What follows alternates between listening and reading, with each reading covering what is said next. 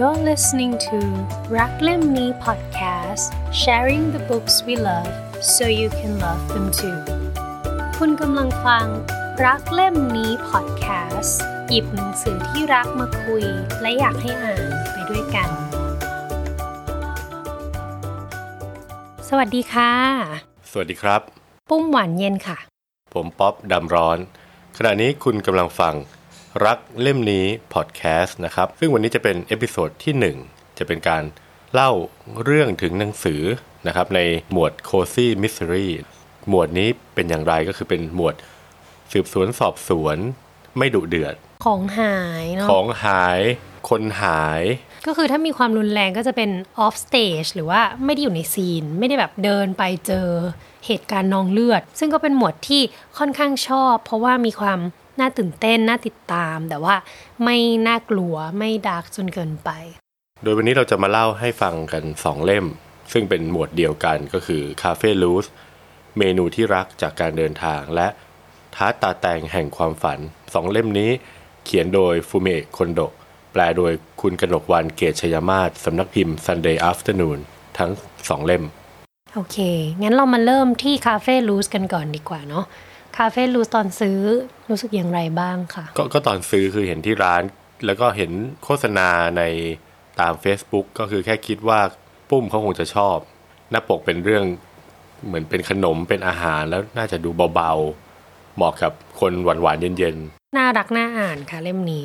คือปกน่ารักถ้าเทียบกับการเจอเพื่อนใหม่เนาะก็รู้สึกถูกชะตาค่ะ เพราะว่าดูอบอุ่นแล้วก็อ่านสบายๆค่ะๆเล่มนี้ตอนนี้เย็นมาก คืออ่านหลายรอบ ใช่มีให้เพื่อนยืมไปบ้างก็มีเหมือนกันอืมถ้าถ้าให้เพื่อนยืมบางทีก็จะมีโพสต์อิทแปะมาบอกสนุกจังเลยงั้นเรามาลงลึกกันของคาเฟ่ลูสักเล็กน้อยว่า เรื่องย่อเป็นยังไงหรือฉากที่เราชอบ แล้วก็ตัวละครที่เราสองคนประทับใจมีอะไรบ้างแล้วกันค่ะ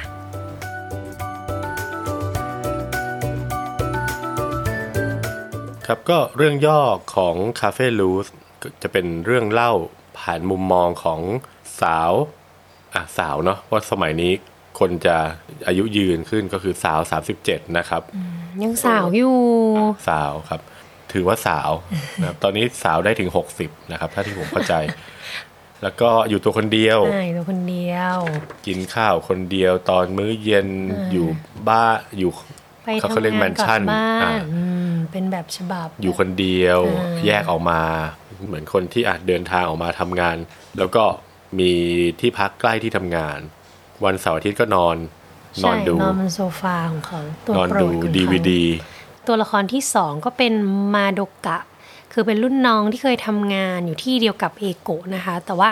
ลาออกมาเพราะว่าใฝ่ฝันอยากจะเปิดร้านคาเฟ่สักร้านหนึ่ง แล้วก็ธีมของคาเฟ่ของเธอก็คือ เธอจะไปท่องเที่ยวแล้วก็นำเมนูที่เธอชอบเนี่ยกลับมาทำที่ ร้านอาหารร้านนี้ ให้ลูกค้าได้มีโอกาสท่องเที่ยวโดยที่ไม่ต้องไปเอง แต่ว่าท่องเที่ยวผ่านเมนูขนมและเครื่องดื่มของเธอค่ะ นั่นก็คือเป็นธีมของคาเฟ่ลูสของเธอนั่นเอง โดยที่ว่าเรื่องนี้ก็จะเป็นจะมีพล็อตพล็อตใหญ่ จะเป็นเหมือนชีวิตของ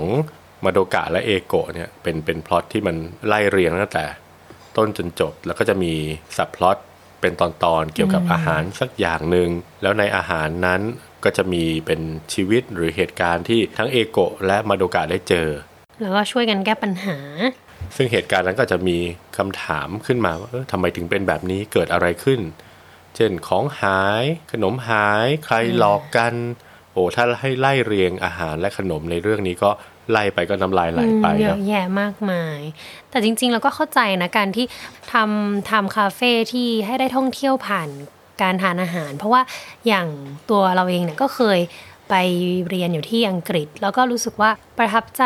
โมเมนต์ที่เดินกลับมากำลังจะกลับบ้านแล้วผ่านเป็นร้านแบบโลโก้เล็ก ๆ เปิดหน้าร้านมาทอดฟิชชั่นชิพขาย พอไปซื้อก็คือเขาก็ยื่นมาในกรวย ซึ่งตอนแรกเราก็งงๆเพราะไม่เคฟิยชเห็แอนนชิพนี่คืออะไรครับปลาล่องโกเป็นปลาชุบแป้งทอดที่เป็นอ่าเป็นแบตเตอร์ที่ทำจากเบียร์มันก็จะมีความฟูอย่างเงี้ยค่ะอ่าแล้วก็เมาไหมกินแล้วเมาไหมไม่เมาสิทำไมอะอร่อยโอเคแล้วก็ชิปส์ก็จะเป็นไม่เมากับอร่อยนี่ไม่คืออร่อยแต่เมาก็มีสรุปว่าไม่เมาโอเคไม่เมาแล้วก็ชิปส์เนี่ยมันจะถ้าเป็น คนอเมริกันเขาเรียกว่า French fries แต่ของอังกฤษอะ chips คือ French fry ขนาดใหญ่กว่าปกติ เขาไม่เรียก British fri- fries เหรอฮะไม่ไม่เขาเรียก chips fish and chips แล้วทีเนี้ยในโคนเนี่ยมันก็จะใส่อ้าวแล้วที่ถ้าเกิดเป็นมันมันฝรั่งทอดเขาเรียกอะไร crisp ออกเสียงยาก ตอนแรกไหนไปพูดนี่แบสิบปากรัวแล้วจะกินอะไร คือมันสะกดเป็น C R I S P S เพราะฉะนั้นมันจะเป็น crisp ผือสื่ออย่างเงี้ยอ่ามันอะมันอาจจะใช้เสียงเสียงเคี้ยวนะมาเป็นชื่ออาหารสื่แต่ว่าจะสับสนกันได้เล็กน้อยคือ ที่อเมริกาเนี่ย French fries ที่อังกฤษ chips แต่ว่าที่อังกฤษเนี่ยมันฝรั่งทอดเป็นถุงเรียกว่า crisp ส่วนที่อเมริกากลับไปเป็น chips เพราะฉะนั้นก็อันนี้เป็นโอเคอังกฤษอเมริกา แต่คือกลับมาเลือก fish and chip ของเราก็คือมันก็จะมีเนี่ย chips คือเจ้า French fry ใส่อยู่ในกรวย แล้วก็โปะด้วย ปลาชิ้นค่อนข้างใหญ่โปะอยู่ข้างบนอีกที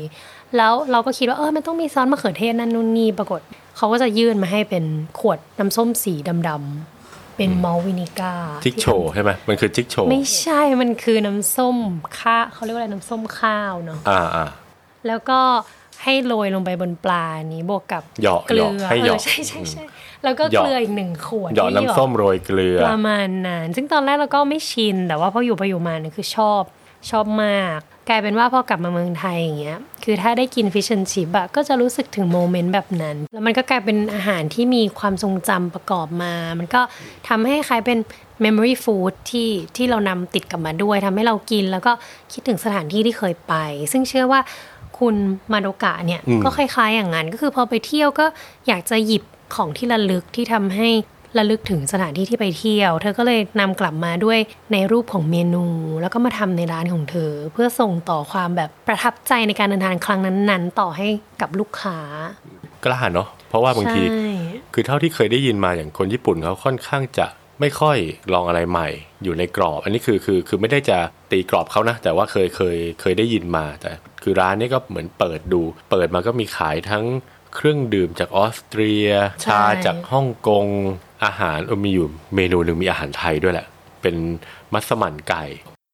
ในหนึ่งในนั้นก็เป็นขนม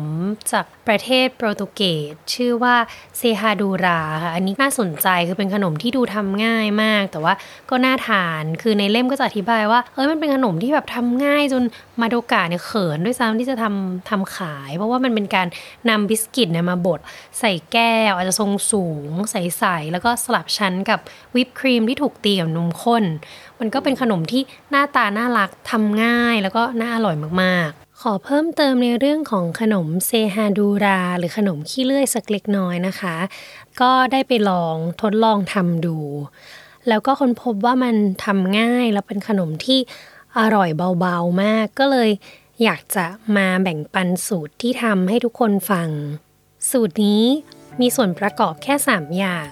อย่างแรกคือบิสกิต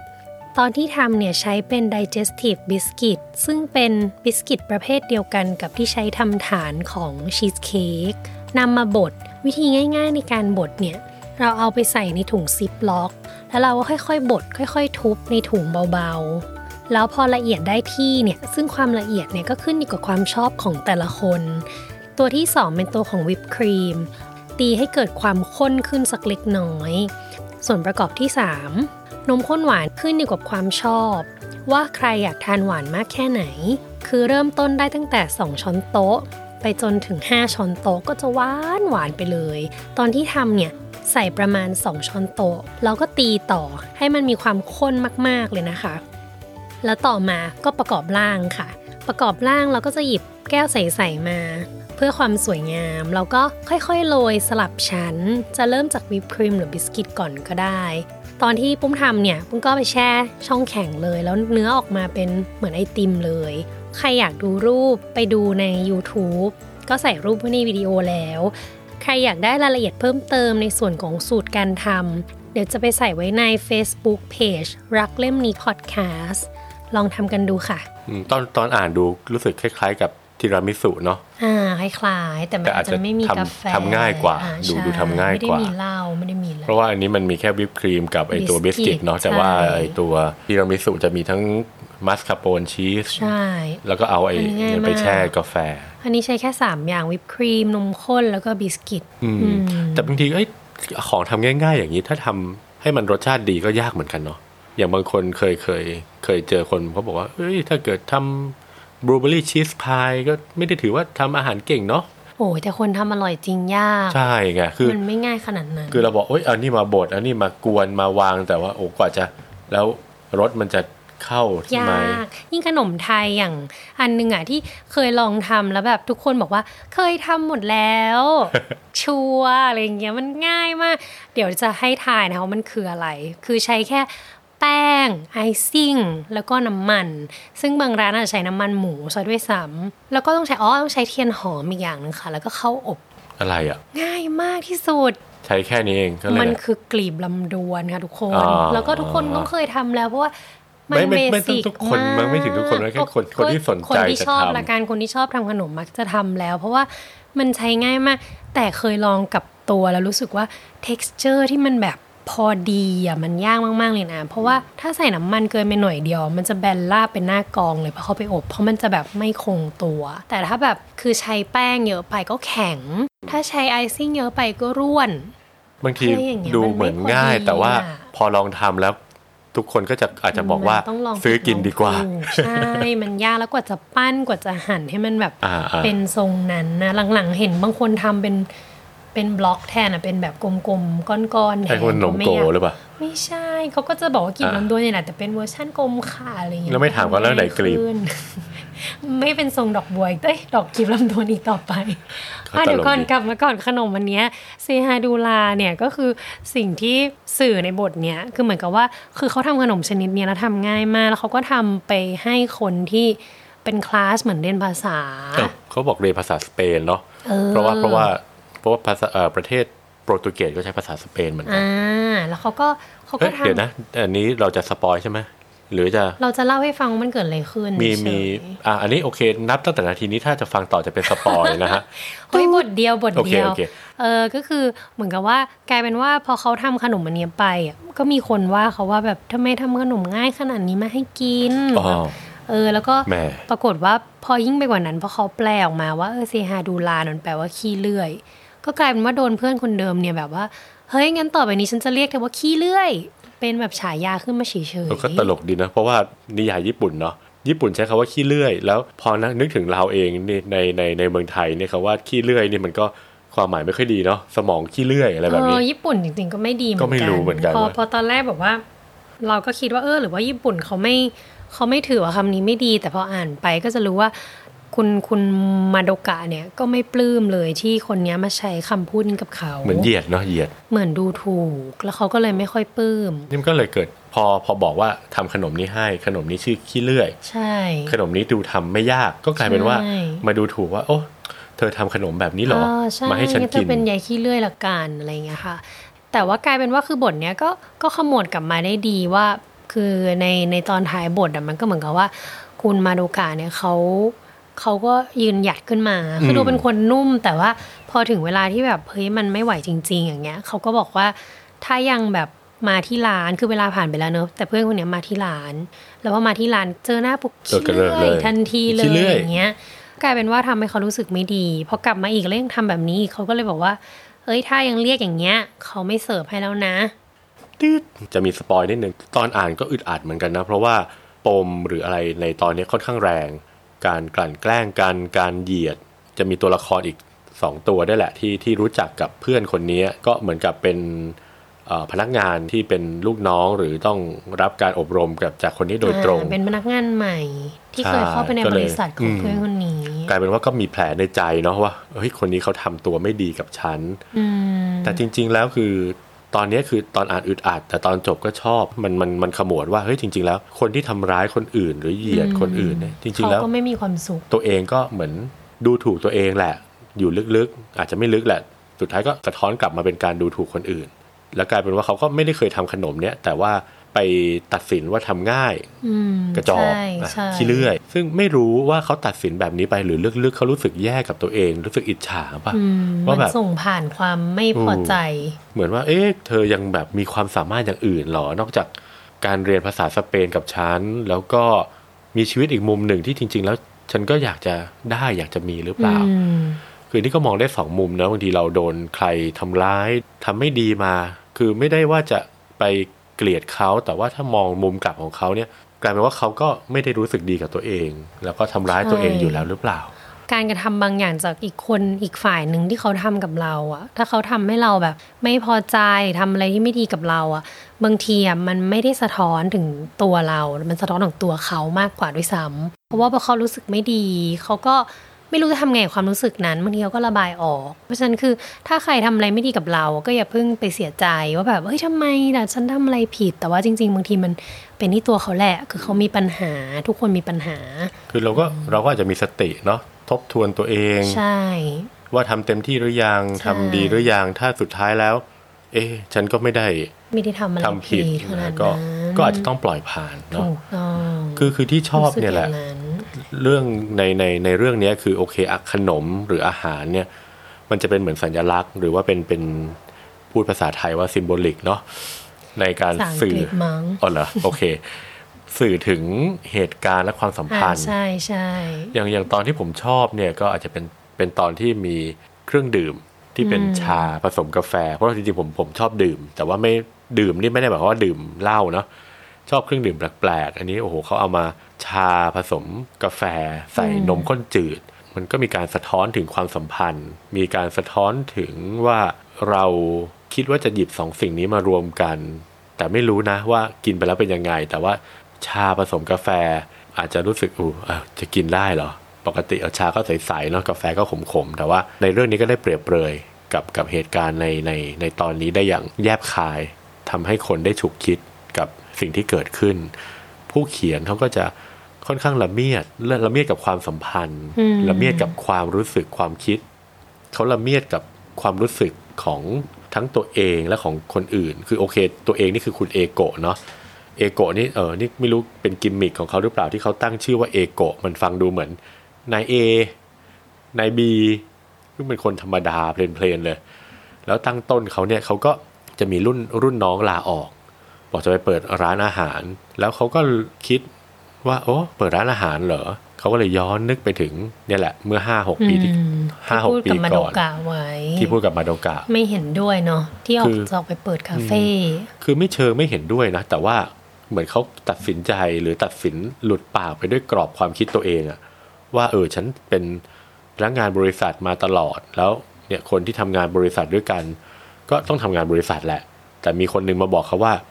ฉันจะออกไปเปิดร้านอาหารร้านขนม เราก็หลุดปากนะว่า เอจะไหวเลอมันจะเจ๊งไหมได้ยินข่าวอ่านหนังสือมาว่ามันโอกาสผ่านปีสองปีแรกเนี่ย น้อยมากเลยนะ ส่วนใหญ่ก็จะปิดตัวลง ตัวเขาเองที่เขาพูดไปเนี่ยโอเค ไม่ได้ไม่ได้โกรธไม่ได้เกลียดไม่ได้หมั่นไส้หรืออิจฉาอะไรเขาเลยเนาะแต่พอพูดไปด้วยมาตรฐานตัวเองปุ๊บเนี่ยเขาก็สะท้อนใจในในในท้ายที่สุดแล้วก็กลับมารู้สึกว่าเออเสียใจที่พูดออกไปเออเราก็อาจจะทบทวนตัวเองว่าเรา ในชีวิตเราอาจจะหลุดปากพูดไป ใช้มาตรฐานหรือกรอบความคิดที่เราเจอมาใช่ใช่ไม่รู้คนอื่นเขาผ่านอะไรมา เต็มที่แหละคือเราก็เป็นตัวเองในในเรื่องราวของตัวเองอยู่แล้วบางทีก็อาจจะคิดว่า เอ้ย ฉันเนี่ยถูกแล้วล่ะ อีกคนหนึ่งอาจจะผิด หรือ